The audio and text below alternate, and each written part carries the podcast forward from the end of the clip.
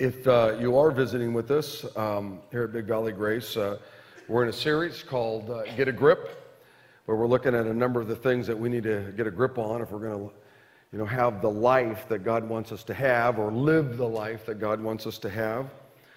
Last week, I, I shared with you what God said through the great prophet Jeremiah. He says, For I know the plans that I have for you, says the Lord. They are plans for good God's plan for your life, for your family is, is good and not for disaster, to give you a future and a hope. But unfortunately, too many believers never experience this good plan. In fact, many believers would say their life is anything but good. In fact, it's more of a disaster. Some of you might be here, uh, you know, today, and you're thinking, I don't know anything about that good plan. My life's a disaster. My, my family's a disaster. My, my business is a disaster, or whatever.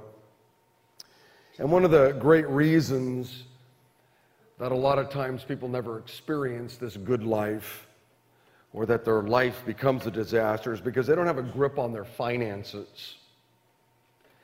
And God's Word has a lot to say about our finances.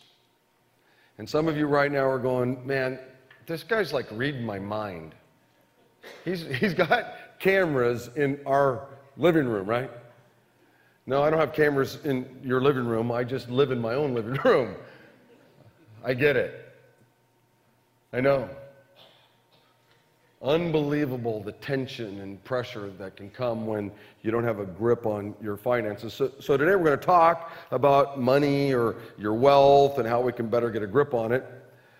The Bible says this in 1 Timothy For the love of money is the root of all kinds of evil. And some people craving for money have wandered from the true faith and they've pierced themselves with many sorrows. Or maybe another way of putting it is they've uh, goofed up this good plan that God has for their lives. And you ought to underline those words or circle those words, love and craving, because they're, they're the, the key words. You see, a lot of people think that the Bible teaches that it's wrong to be wealthy or that it's wrong to have wealth or to you know have money or whatever they think the bible says that money is the root of all evil but that's not what the bible teaches God says it's, it's the love of money. And you all know what I'm talking about. It's the, it's the craving for money. That's what'll get you into trouble. That's when all of a sudden the, this good plan that God has for your life and for your family or whatever starts to kind of go out the, the, the window. Having money, having wealth, that's not an issue. A lot of wealthy, wealthy people in the scriptures, a lot of wealthy people in the scriptures who love Jesus, God, very deeply. A lot of wealthy people here at Big Valley Grace who love Jesus very, very much. In fact, I want you to know, believe it or not, everybody in this room is wealthy according to the world standards. The world standards. If you own a car by the world standards, you're wealthy. If you have more than one change of clothes in your closet, you're wealthy by the world standards. You take the whole globe. If you own a home, you're in the top 5% of the world in terms of wealth. By the world standards, just the very fact that you live in America means you're, you're, you're wealthy. Now, you shouldn't feel guilty about this, but as a follower of Jesus Christ, you do need to understand that before God, you have a responsibility to use your wealth, your money, your finances in a, a, a wise, uh, responsible way or a, a God honoring way.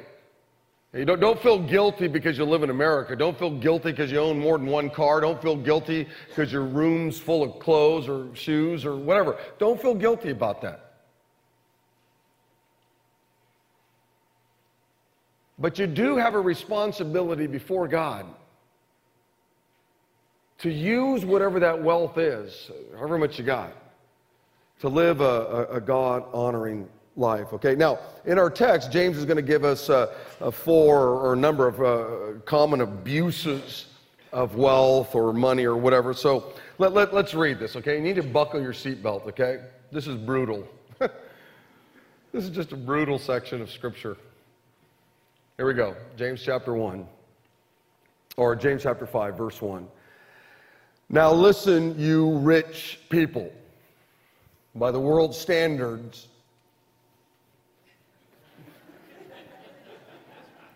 Okay. Now listen, you rich people. Weep and wail because of the misery that's coming upon you. Your wealth has rotted, and moths have eaten your clothes.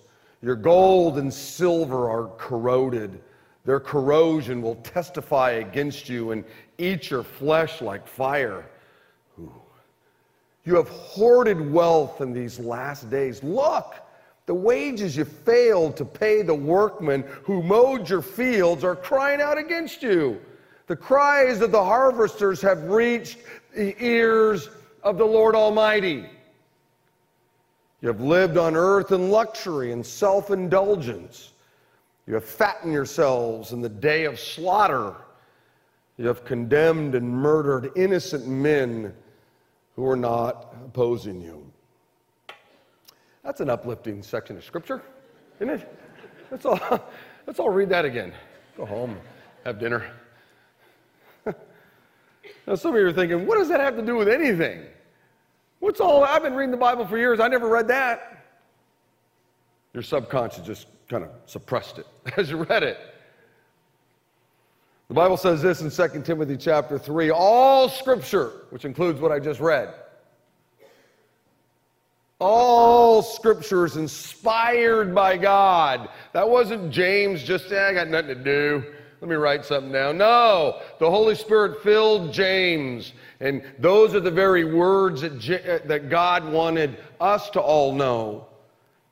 All scripture is inspired by God, and it's useful to teach us what is true and to make us realize what is wrong in our lives. It corrects us when we're wrong, and it teaches us to do what is right.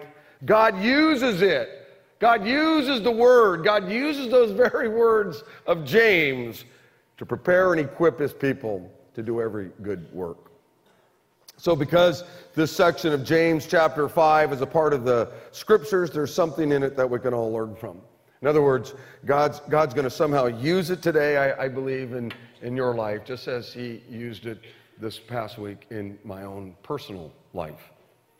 Now, you need to remember a few things here, okay? Number one, you need to remember that, that James, in this little section here that I read, was writing to believers. This was written to, to us, those of us that name the name of, of Christ. He's writing to Christians, and, and not just Christians in general, but this little section here was actually written to the wealthy Christians, which means most of us in this room. That's who it was written to. Now, let me quickly say this. In New Testament times, there really wasn't what we would call uh, a middle class. You were either super rich or you were really poor. And the rich, even the Christians that were rich, tended to manipulate or oppress or even abuse the, the poor in some really horrible ways. Okay? And in this text, James lashes out and he rebukes the Christians who were using their wealth in, in crummy ways or in really non Christian ways. Okay? And um, this might be, some theologians say, this is probably one of the most negative sections in all of the New Testament. James uses some pretty harsh words here, okay? He's, he's basically condemning a group of people who claim to know you know, know, know the Lord. Now, we may not commit these sins to the same degree, but this passage is a, you know, gives us some healthy warnings that we need to make, make sure we as Christians aren't, aren't kind of fumbling on. So let, let, let me walk through a few of them with you, just real quick, so, real quick, okay? Number one, it's bad to hoard your money. I just, I don't need to get fancy here. Verse 2 says, Your wealth has rotted and moths have, have eaten your clothes, gold and your silver is corroded. You have hoarded wealth in these last days, okay? The first thing I just want to share, for, you know, to you is that look, it, it's bad to hoard your wealth. It's bad to hoard your money.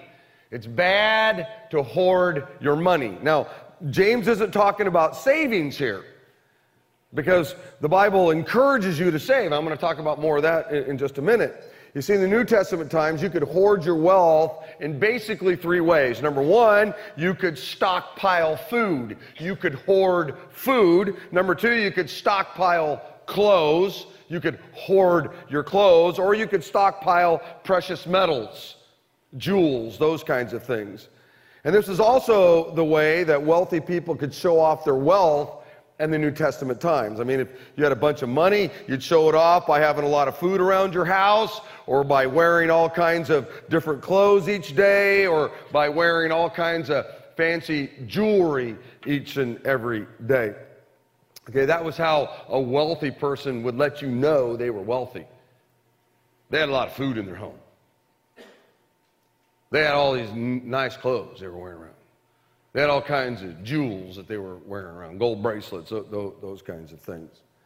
And what James is saying here is really interesting. He, he begins by saying, Your wealth has rotted. Your wealth has rotted. Now, how does wealth rot? Well, it rots in the form of food. James is saying is that your, your food has gone rotten. Now, which food tends to go rotten? The food that you eat every day? No. The food you eat every day, you eat every day. It's gone. The food that rots is the stuff you got piled up in your refrigerator out in your garage. Not the one in your house, or the stuff you got piled up inside your refrigerator. It's been sitting there for weeks and weeks and months and months. That's the food that rots, the stuff that's hoarded that you never use. Man, when I was single, I created new life forms in my, in my refrigerator. Man, I'd open it up, man, and things would just move. time to, time to throw that out. I don't know what it is. I think it's penicillin in, in its raw form.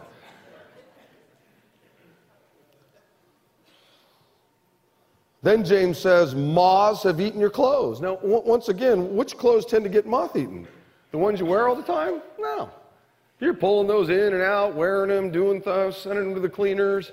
It's the stuff you got stockpiled that you've hoarded in your closet that you never take out, that you never wear.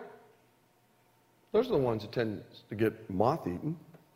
And then, last but not least, James says, Your gold and silver are corroded. Now, usually the, the jewelry you wear all the time, what do you do? You take it to your favorite jeweler, and what do they do? They clean it up for you, right? Because you're wearing it all the time. You take your necklaces that you wear all the time, they, they put it in that cleaner, and it gets it all clean. You have your rings all polished, the ones you wear all the time. Which jewelry tends to get corroded? The ones you've got hoarded in boxes that you've never used. You got a chain, you got something a long, long time ago. You never use the thing. It's just sitting in a box somewhere. Not doing anybody any good. You're never going to wear the thing again. But you got 12 chains, right?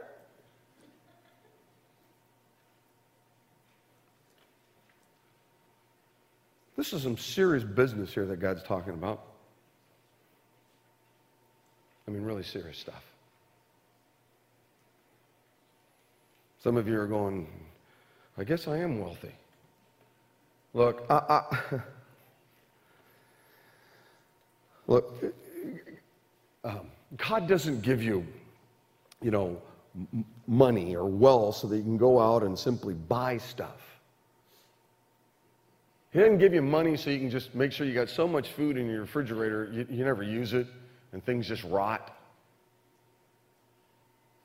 He didn't give you wealth and you know the money that you have so you can just oh man I bought so much cheese you know I had to throw out a whole pack of it because it's green the moss is growing on it, or moss whatever that stuff is it's growing all over it. Fungus or whatever I don't know. Does it? Or you know you had so much meat packed in your freezer and man you opened up a T-bone and it was all freezer burned because you just didn't get to it in time.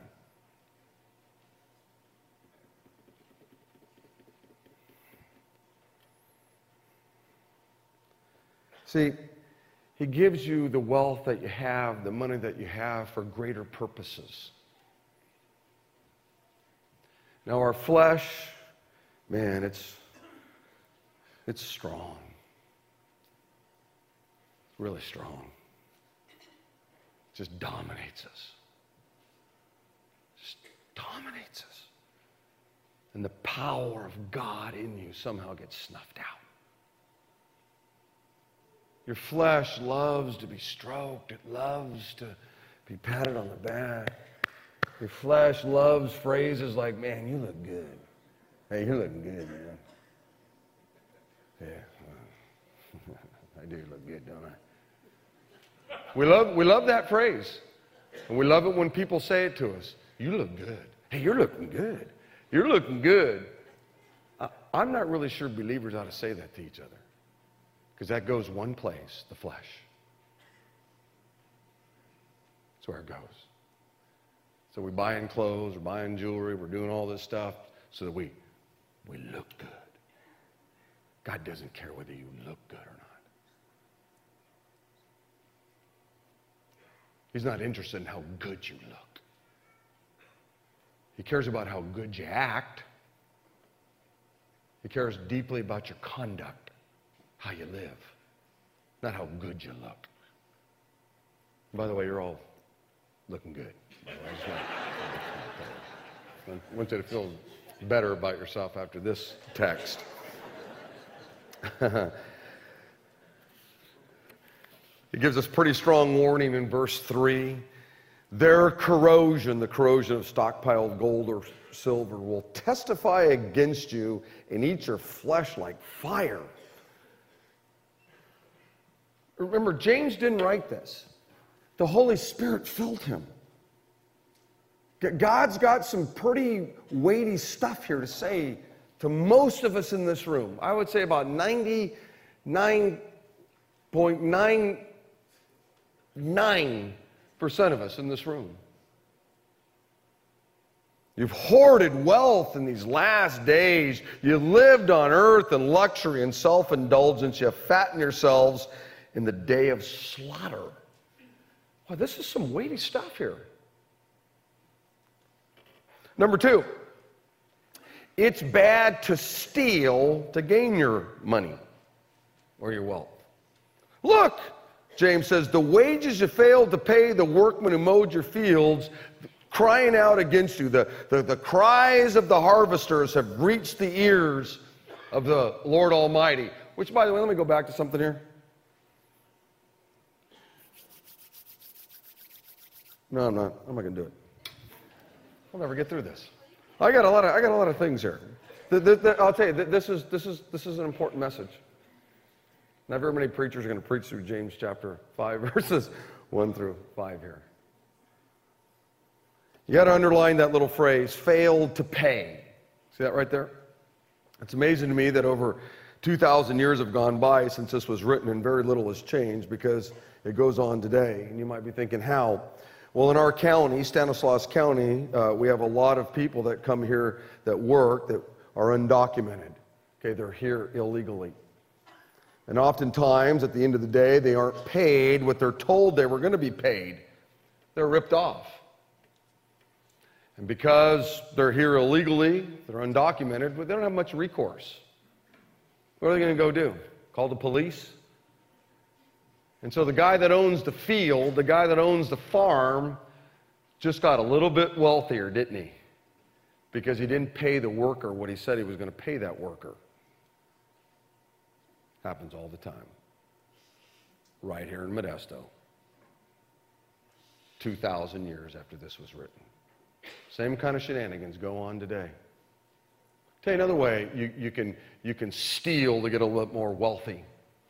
You work at a business, and you got kids and they need pencils and paper and all that kind of stuff for homework and, and so you go into the you know the, the closet there at work and you grab a couple packs of pencils and some yellow pads of paper and you walk out. That'd cost you about 12 bucks or so at a store but you didn't have to pay guess what? You just got a little bit wealthier by stealing stuff from your employer You just put 12 bucks in your pocket. You just, you just made 12 bucks and it wasn't your money to make.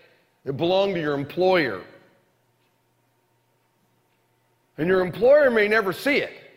May never see you walk out with the pencils or the paper or the sticky notes or whatever it is, but it, they're not the ones you got to worry about because the Lord sees it. And He doesn't want you to get wealthy. He doesn't want you to make money by stealing, by ripping somebody off. You're not paying them what they're supposed to be paid, or by stealing from your employer so that you don't have to spend the money. God doesn't want you to do that. Some of you might think it's trivial. People shouldn't be here illegally. You're right. I'm not trying to make a political statement here. I, am I'm not. I don't think people should be here illegally. I think people should go through and do the law thing. I, I, but, but you also shouldn't rip people off. Don't walk out here thinking I'm making some political statement. I'm not. I'm all for securing the borders and making sure people are here legally. Don't misunderstand what I'm saying. I just know that people that are made in God's very image come here and they work here in our fields and in our, our, our, farms and they do all this stuff, and it's really easy to rip them off and pad the bottom line. And it happens all the, all, all the, all the times. The Bible says, the wages you failed to pay the workmen who mowed your field are crying out against you. God sees it. Uh, n- number three, it's bad to waste your money. Okay? Just, just bad. Verse 5 says, You have lived on earth in luxury and self indulgence. Okay? This is about how we might spend our money or the wealth that God gives us.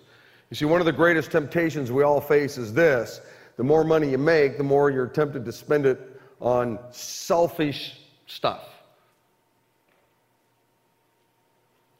In other words, the more money you make, it easy, the easier it is to waste it. You tend to say things like this with the more money you have, or at least I do. Let me, let me, just, let me just use me. I can afford it, so why not buy it? I deserve it. So why not buy it? Hey, man, I've worked here 30 years, man. I was a youth guy here for a long time, low guy on totem pole, which means low paycheck on totem pole. I deserve it. I deserve to do that. Or I'm worth it. So why not buy it? I mean, I'm worth it. Come on. Listen, just because you can afford something doesn't mean you ought to buy it. Now, if you're, my goal wouldn't make anybody feel guilty. That's not, that's not the point here. Maybe, maybe the Holy Spirit's doing something in your life. That might be true. I don't know. I'm just, I'm just throwing out some principles from the Word of God, and whatever the Holy Spirit does with those things, the Holy Spirit does them. I got my own. I got, a, I got my own thing I got to deal with with the Holy Spirit. Trust me, I hear from the Lord.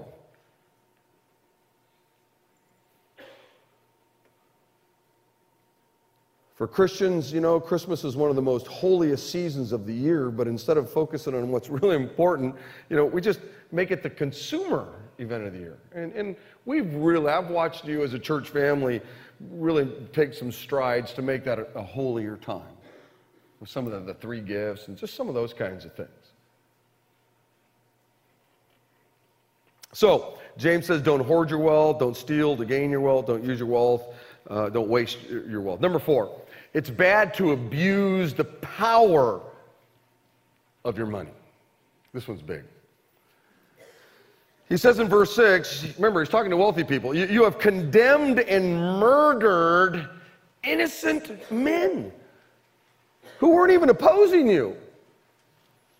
Well, but this is about influence. You see, some of the people who were rich and wealthy at this time were literally ruining the lives of innocent poor people. And in some cases, they were actually involved in killing them. And because these people were poor, they were powerless to do anything about it. And so God's Holy Spirit fills James and says, James, you pin these words and you get these words out to my people. Because my people shouldn't be acting like this. My people are too worried about how good they look. And I'm glad we comb our hairs and do all that kind of stuff. And they're not worried enough about how good they're acting and what their conduct is. So you write this, James. It ain't right. You see, money gives you influence. It gives you the opportunity to manipulate others. I, have known families where one person to keep their relatives under control by threatening to cut them out of the will. You don't do what I say, you're, you're gone. Okay. We keep our kids under control by bribing them, right, with our allowances. Hey, right? I, I do it. I meant. Money has a lot more power than simply buying power. It gives you influence. And one of the areas we see this happen a lot is in the world of politics. People of wealth, they got access that I don't have. Have you, have you noticed that? You can write a big check with lots of commas. You get to meet people, shake hands with people who write laws that impact your life. Isn't that weird?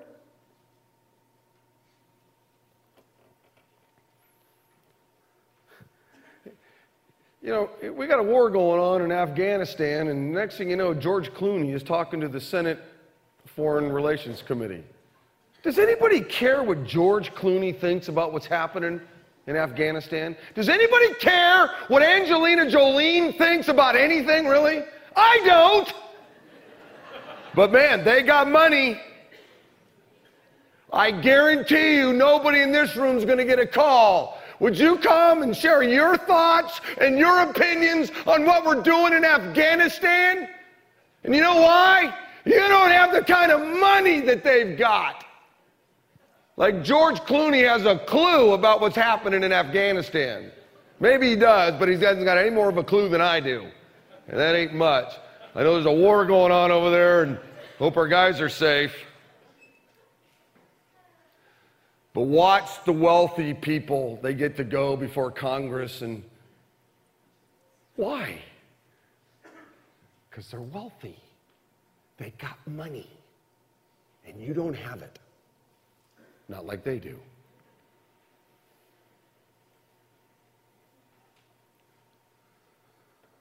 It's unbelievable. The, the media falls all over themselves to interview uh, Brad Pitt about, hey, what do you think about starvation in Mongolia? and we all just sit there at our TV riveted. Oh, that's a great idea. That guy's brilliant.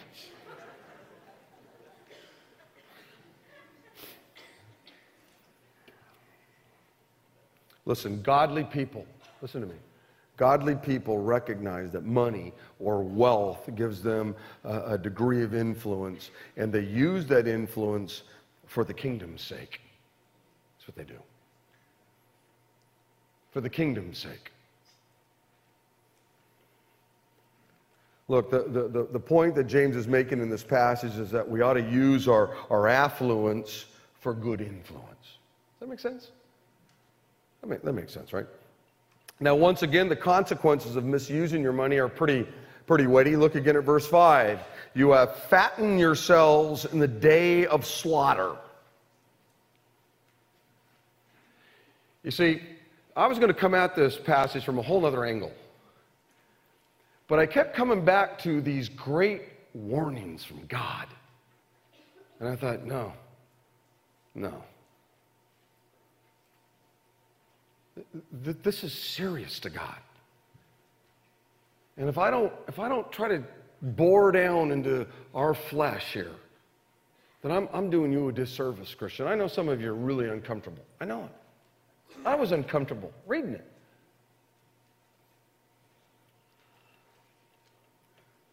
You see, you can get away with a, a lot of evil things down here on planet Earth, but God sees it all, and someday He's going to take action. Dr. Jeremiah said this God shows us what's at the end of the road so that we don't ever get on the road. See?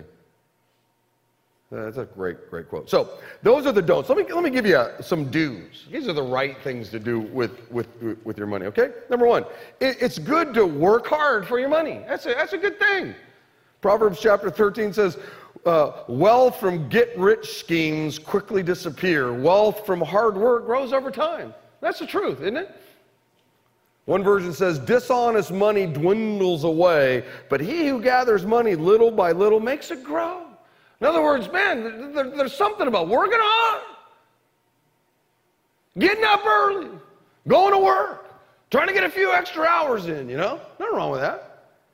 Proverbs 14 says, All hard work brings a, a, a, a profit, but mere talk leads only to poverty. A lot of people out there love to talk about something. I gotta do this. I got this plan. I'm gonna do this. I got this plan. I got this plan. I got this. I'm gonna do this. Uh, dude, look, man, quit talking. Go ahead. And, Taco Bell needs somebody. Taco Bell's hiring. You've been talking and talking and talking and haven't done a thing. I don't care about all your fancy dreams and all the great things you're going to invent over the go, Taco Bell. Go make a burrito. and you work hard, and then when you're off work, you can dream all you want and talk all you want and, and, and, and all that. But go, go, go work hard. That, that's what Proverbs is saying. That's all. Oh, you know, I got my, I got my master's degree.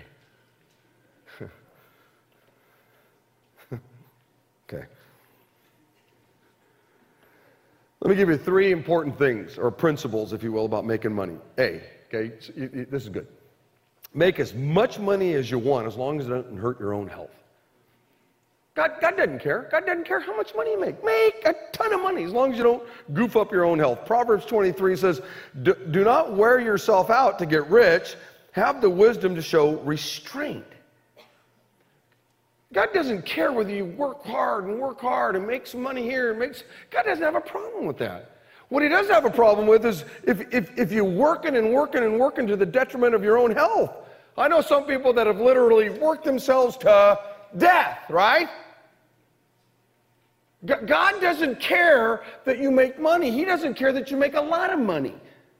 Work hard, make all the money you want, just don't do it that in a way that goofs up you know, your, your, your own health.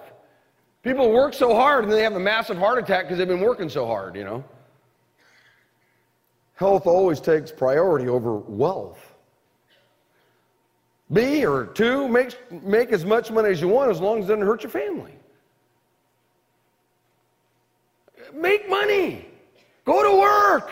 Do it all. I don't care. But once it starts to impact your family, you know, all of a sudden, dad, or, you know, you come home and your kid goes, Who are you? I'm your father. really? Haven't seen you in a while. Well, the reason why you haven't seen me, son, is because I'm out working hard to make a lot of money for you. No, that's not how it works. Sounds logical, kind of makes you feel good about yourself. Remember your flesh? Remember I said how powerful it is? The reality is, God doesn't care whether you how much money you make. Make a lot of money. Just make sure you don't do it the, to, to the detriment of your own health or to the detriment of your family. God gave you a family. He gave you a wife. He gave you a husband. He gave you kids, whatever it might be. And He didn't honor your life with those things so that you could blow them off to go make more money. And number three, or or C or whatever. Make as much money as you want as long as you keep your spiritual life on the same level. Listen to this interesting thought here from our brother John.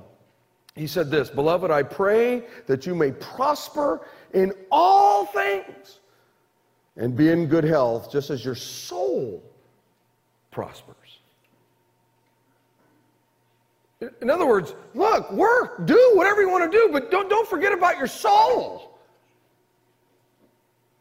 You see, I know a lot of people, man, they're working and working and they got, you know, a lot of dough and a lot of cars and homes and all that and they're beautiful people and they look good and they got all this, but their soul is dead. They got a dead soul. And God says, work hard, make money, but put as much juice in to your soul. See, keep your soul fit as, as, as good as you'll, you know, everything else. Don't, don't forget about that. So it's, it's good to work hard for your money. N- number two, it's good to save some of your money. This is a good thing. It's good to save some of your money. So you work hard for it, it's good to save it. Proverbs 21 says, In the house of the wise are stores of choice food and oil, but a foolish man devours all that he has. And so, in other words, you know, back in those days when that was written, you would make sure that you, you had some food saved because, you know, um, it could be a long week, might be a long winter, something like that. And so you want to make sure that you have something saved for those crazy moments. Not the foolish guy. Foolish guy doesn't care about saving any of that stuff. He just eats it all, drinks it all, consumes it all. The Living Bible says, the wise man saves for the future, but the foolish man spends whatever he gets. I read an article last week or that Ben Stein had written a long, long time ago where he talks about how little we as Americans save. He said this quote, the average Chinese worker with the average wages uh, uh, uh, roughly 120th of, a, of an American wage and saves 40% of his or her pay to prepare for retirement, the average American saves less than 0%. The average American. Now, some of you probably save a lot, but the average American doesn't really save anything. They just consume their entire paycheck, in other words. Now, now, now, now, now here, here's the deal. Why do Americans save so little? Well, I think there's lots of reasons, but one of the main reasons is, is that we as Americans have little or no self control. We can't control ourselves. Our flesh, American Christians, their flesh is dominating them, it dominates them. The power of God within them isn't making any difference. Oh, they're saved. But the old man, the earth suit that we have, no good dwells in this. It dominates the American Christian. It's one of the reasons why the American Christian is having such a, a, a, a limited uh, impact on our culture today. Because the flesh has just got the better of us. And we don't, we don't think biblically. We care more about other things than am I somehow living out God's plan or purpose for my life.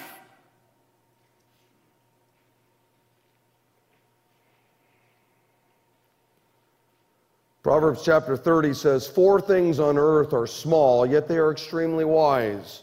Ants are creatures of little strength, yet they store up their food in the summer.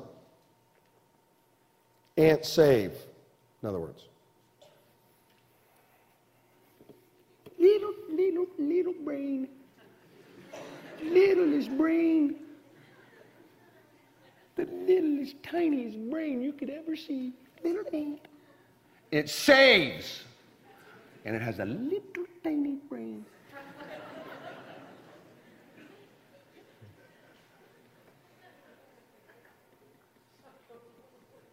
Isn't that bizarre?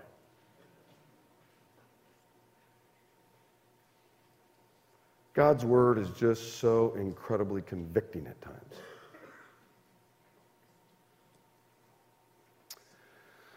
Now, here, what's the purpose of, of, of saving? Here, here's where the Bible differs from the world's thinking in a major way. Okay, the world thinks that you save money for security. In other words, uh, if you accumulate a, a, big enough bank account, you'll, you'll be secure. And I want you to know that's faulty thinking, that's unbiblical thinking, that's worldly thinking, that's thinking that appeals to the flesh. That doesn't bore down into the Holy Spirit within you.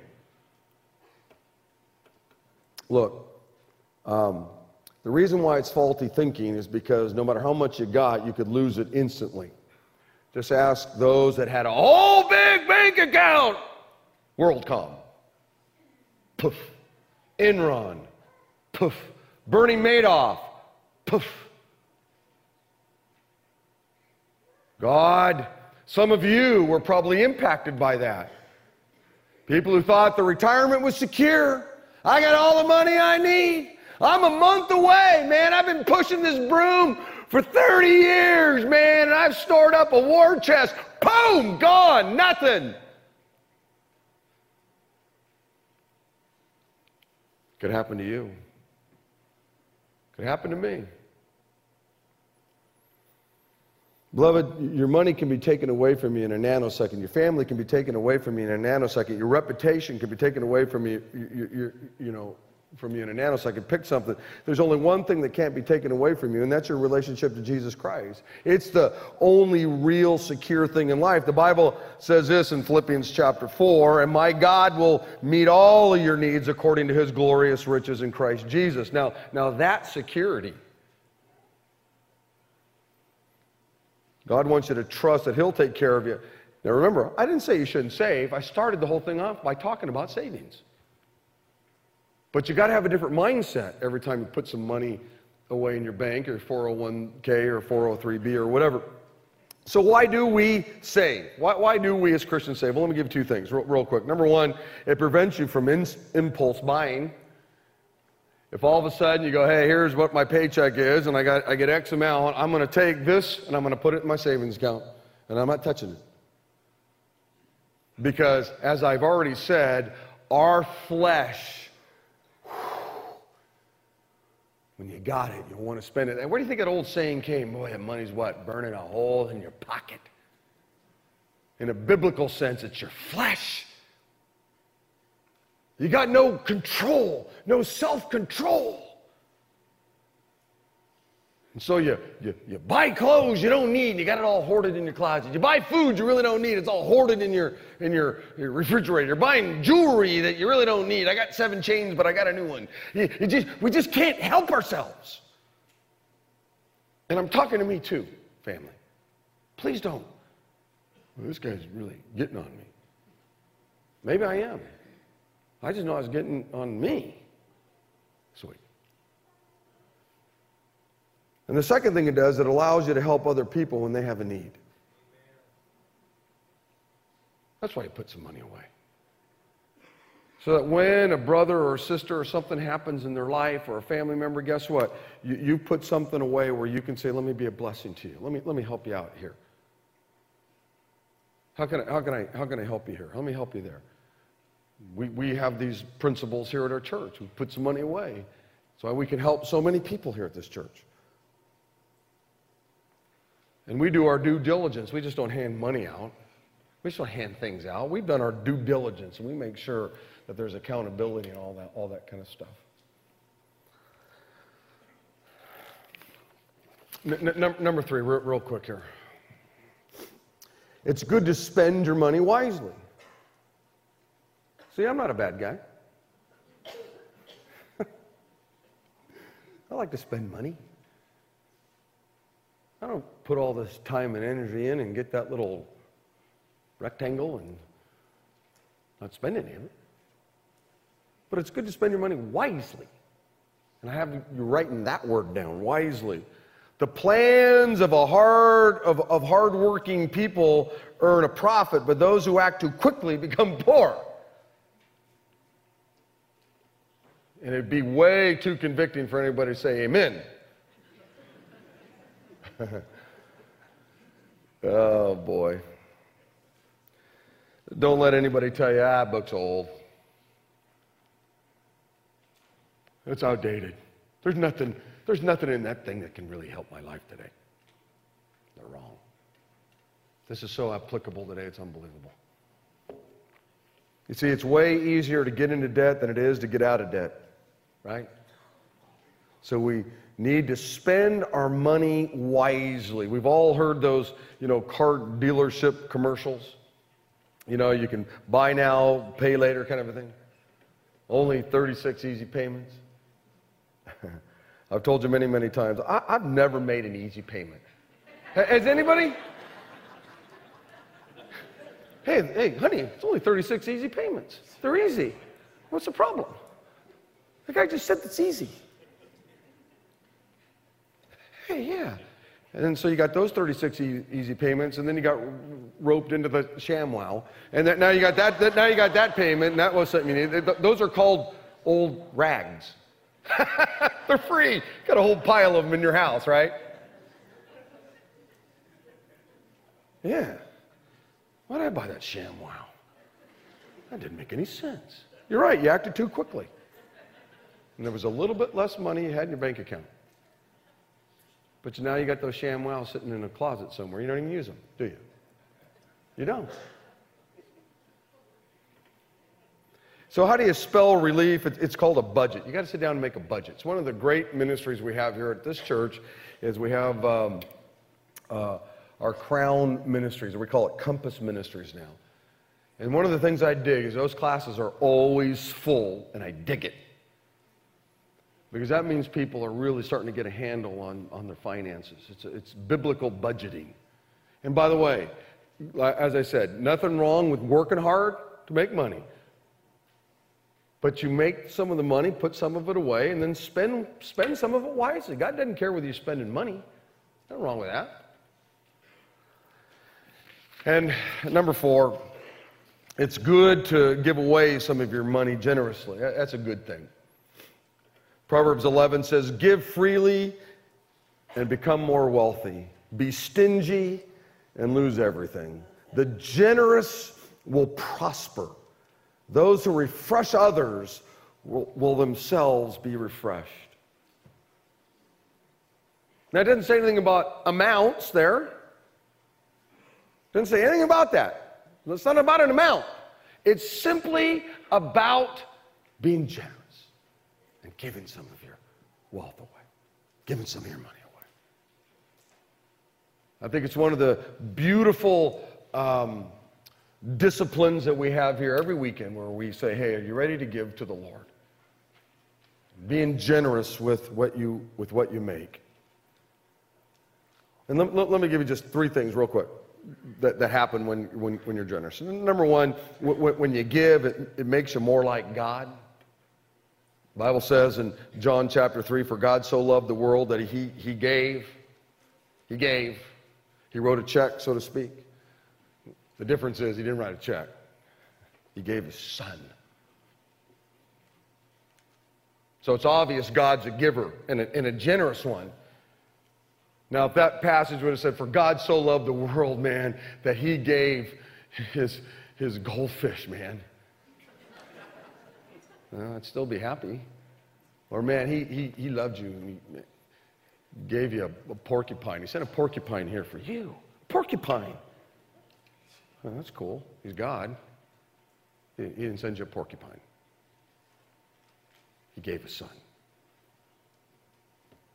Ephesians chapter 5 says, Be imitators of God, therefore, as dearly beloved children, and live a life of love, just as Christ loved us, and He gave Himself up for us as a fragrant offering and sacrifice to God. Look, when you give, when you're generous with your wealth, makes you more like God.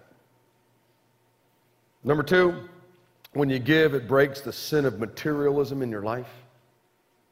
That bond, that this bondage that we're all in at times. Our flesh gets the better of us. Man, I, I, I need to buy something. But the church is going to ask me in about a month maybe to give over and above what I normally give. Ooh. Wow. Our flesh doesn't like that.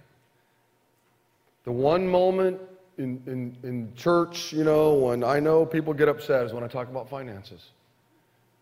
Preacher's talking about money again. That's your flesh talking. That's not your spirit talking. That's your flesh. Remember, I've already told you 20 times tonight. Your, your, your flesh is strong. Now, you come here and you can sit here and sing all the songs and listen to all the messages. As long as you just don't do it, the flesh is happy. The flesh doesn't want you to be like God. And so when you do give, that bondage of materialism is broken to a degree when, when, when you give. And number three, when you give, it reminds you to keep God first in, in your life. That's what it does. I was thinking about those families. And some of you, most of you in here would go, man, if I had $100,000, man, imagine what you could do with $100,000.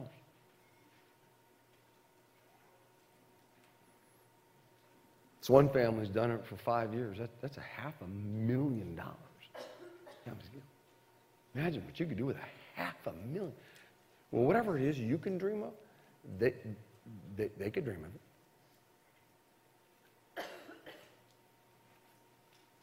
And trust me, they, these, are, these are generous people. They didn't have to do that. This is over and above what they give. But they know, you know what, it makes me more like God.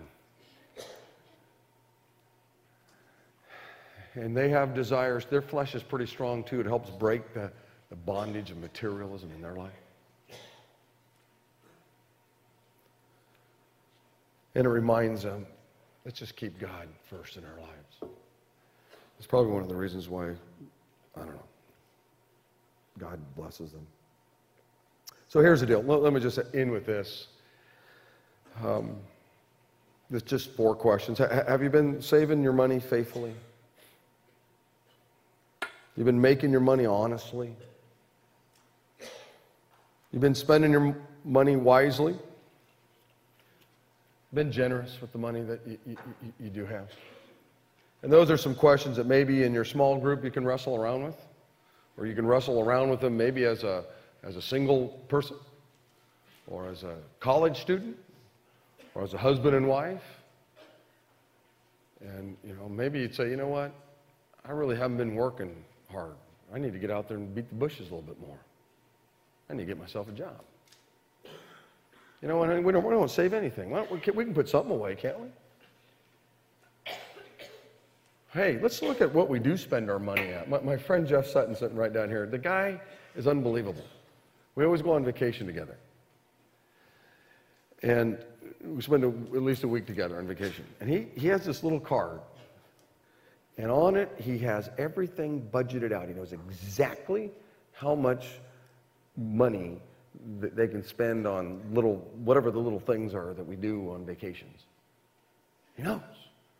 Now, that doesn't mean he, doesn't break the rule every now and then. You ever heard that thing called an exception to the rule?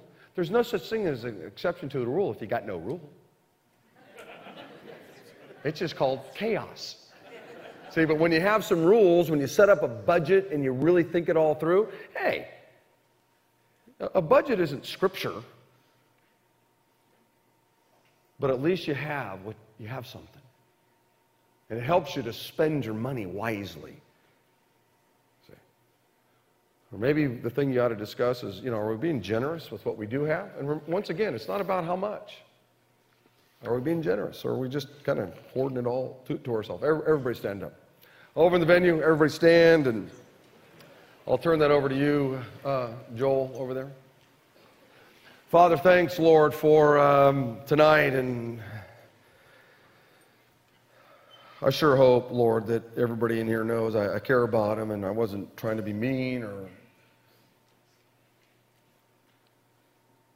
I just loved them enough, Lord, to read your word and do my best to unfold it. And God, I would hope that it would help us all to have a better grip on our money, our wealth, our finances, or whatever. Thanks, Jesus, for your goodness to us. And um, I pray these things in the name of the Lord Jesus Christ, and all of God's people said, Amen.